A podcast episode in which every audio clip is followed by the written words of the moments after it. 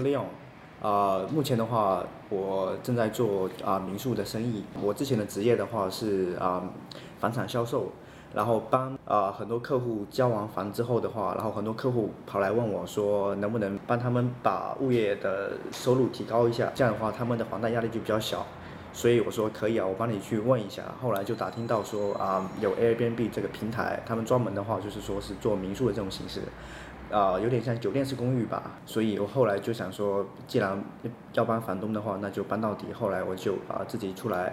啊、呃、开始帮房东去管理民宿。短租的收益会比长租要高，但也要取决于几个因素。一般我像我们接房子的时候的话，也是要看地理位置。就是 Airbnb 的话有，就是他们有一个啊、呃、相关的一个网站叫 AirDNA， 可以通过 AirDNA 的话可以查到就是啊、呃、这个区域的大大概。就是平均的啊入住率跟平均的租金，我们会以这个啊数据就是做一个评估，完了之后的话会具体去啊看一下某一个相类似的物业他们的一年或者半年的那个入住率是多少，所以说的话我们会通过就是啊这方面的数据来评判这个区的啊做短租的情况。一般来讲就是入住率的话，其实它是取决于很多因素，比如说你啊周围附近有一些景点。然后有一些啊、呃，或者说靠近机场的，或者说附近就是有一些啊、呃、比较大的一些啊、呃、场所，可以吸引很多人过来。那么这些区的话，其实就可以很适合的啊、呃、做短租，比如说像 Pyrmont Fish Market 的附近一带啊、呃、，Sydney Olympic Park 也是非常适合的一个地方。然后其次的话，像 C B D 还有 Parramatta C B D 也是非常适合做民宿的地区，像啊、呃、Roseberry、Waterloo 还有 Zetland。还有啊 ，Moscow、外汇这一带，因为它，啊、呃、这这一带的房子的话呢，就是它有两个特点。第一个特点的话，就是它是离 City 是很近的，而且的话，它离飞机场也很近。呃、另外一点的话呢，就是这些区域的话，它的房子是比较新的。那比较新的话呢，就是做民宿的话就，就效果就会特别好。这样那个房东的话，他投资的话也比较少，只要买一些家具跟一些布置就可以。达到一个民宿的要求。然后其次的话，我们在 Parramatta 那边也有做，因为 Parramatta 的话是目前悉尼的第二个 C B D， 那边的话经常会有很多其他州的人会去那边开会，或者说去啊、呃、那边有很多一些啊、呃、business conference， 所以说的话在 Parramatta 那边我们也做的比较多，而且 Parramatta 的收益也是很好的。比较有代表性的物业的话，嗯，做的比较久的是 P I M O 那边 ，P I M O 那边有一个 studio。啊、呃，是目前我们大概是做了快两年了吧，啊、呃、，studio 在 Pyrmont 的话，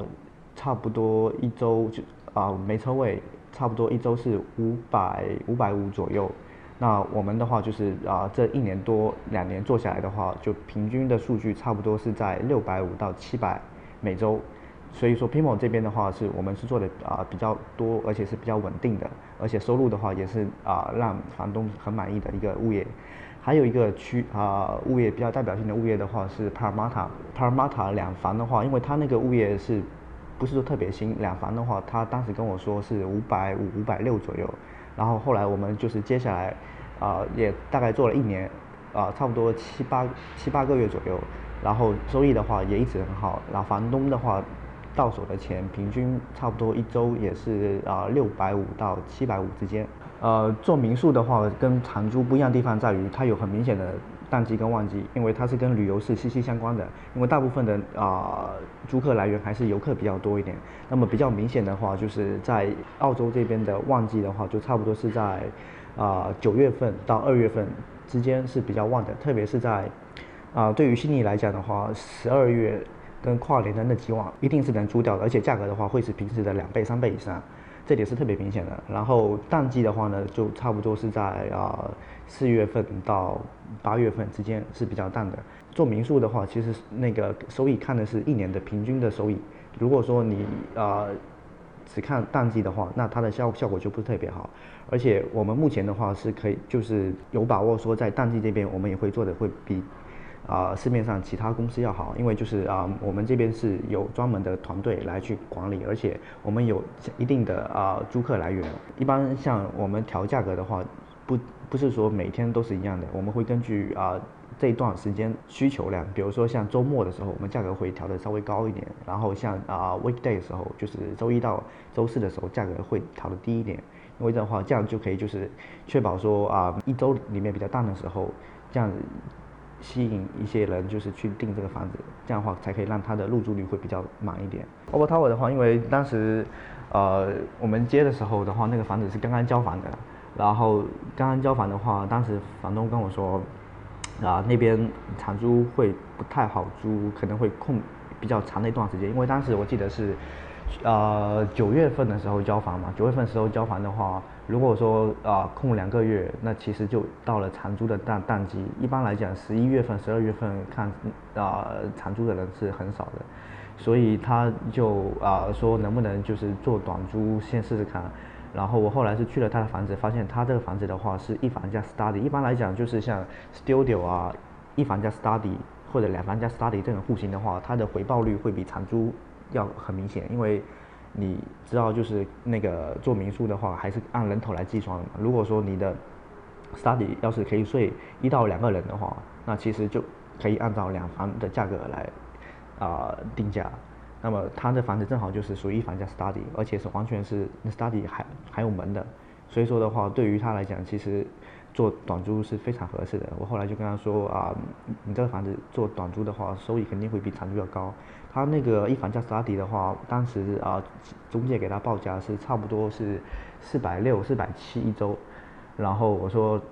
没问题，这边啊、呃、帮你搞好，就是家具弄好之后的话，肯定会比这个价钱要高的。然后后来事实也证明，就是啊、呃，当时九月份弄完，十月份上线之后的话，当时第一个月房东到手的钱有两千八左右吧，两千八左右的话，而且正好那个时候是那个。Pink 的演唱会，而且当时 Pink 的演唱会，但啊 ，Pink 的话当时不是那个好几天嘛，而且他后来又生病了，断断续续好几天，差不多持续了呃一个半月吧。所以然后因为我知道在做 Olympic Park 的话，你不单单是说定个价，周周末定个价就可以了。你要知道在 Olympic Park 那边你要定价的话，你要去看那边有哪些的那个呃演唱会是比较来的人是很多的，你要把那几天价格定很高。这样的话，效果收益才很好。呃，他那边的话，一啊、呃、两房差不多是一百四到一百六一个晚上，然后有演唱会的话，我差不多会给他定到两百二到两百五一个晚上。然后你也知道，就是一般有演唱会的话，或者有活动的话，肯定会被定掉的，而且周围的酒店都是不够用的。所以呃，当时十月份、十一月份的时候，收益就特别好，有时候就是。呃，还到了差不多接近三千一个月吧，到房东手上。对，反反正房房东也蛮开，等于说我们是帮他布置完之后就上线，上线完之后第一周就已经有收入进来了，就不需要说等两个一个月两个月这个控制期。对。哦，对，那个获奖那个事情的话，其实就是那个 Opal Tower， 其实就是 Opal Tower。当时的话是呃帮他就是，因为。呃，一般来讲就是你的评价多了之后，评价多，而且你的就是那个分数高，那么就是呃那个 Booking 的系统，他们才会去筛选说这个房子是否会获奖。那么因为呃虽然说 Opal Tower 那边是去年九月份开始接的，当时那边的那个订单差不多都是住一晚两晚，特别频繁，所以说的话，当时那个很多人就是住完之后就留言，住完之后就留言，而且他们的入住体验都很好，所以说的话那个给的。啊、呃，分数也是特别高，然后到了啊、呃、，Booking 的结算的时候，就是他发现就是这套房子的总体的评价是九点一九点一以上，那么九点一以上的话就达达到了就是 Booking 啊、呃、颁奖的一个一个要求，所以说的话，当时我就收到有信箱里面有 Booking 给我发的一个啊、呃、Customer Service 呃 Award 这个奖，对，所以当时也蛮意外的吧，对。房东如果自己要做 Airbnb 的话，首先自己要有。一定的时间去啊、呃、管理这些琐碎的事情，因为这个管理的话跟普通的长租管理不太一样，因为它就是啊、呃、非常细，它包括到每一个租客入住完了之后，入住退房，退房完之后清洁，清洁完之后啊、呃、再接着就是这个过程，每一个环节的话都必须要把握好。如果说其中一个环节要是掉链子的话，那会直接影响到后面的情况，所以说的话一定要。把握好每一个细节，让入住的人他们比较放心，而且让他们感觉不一样。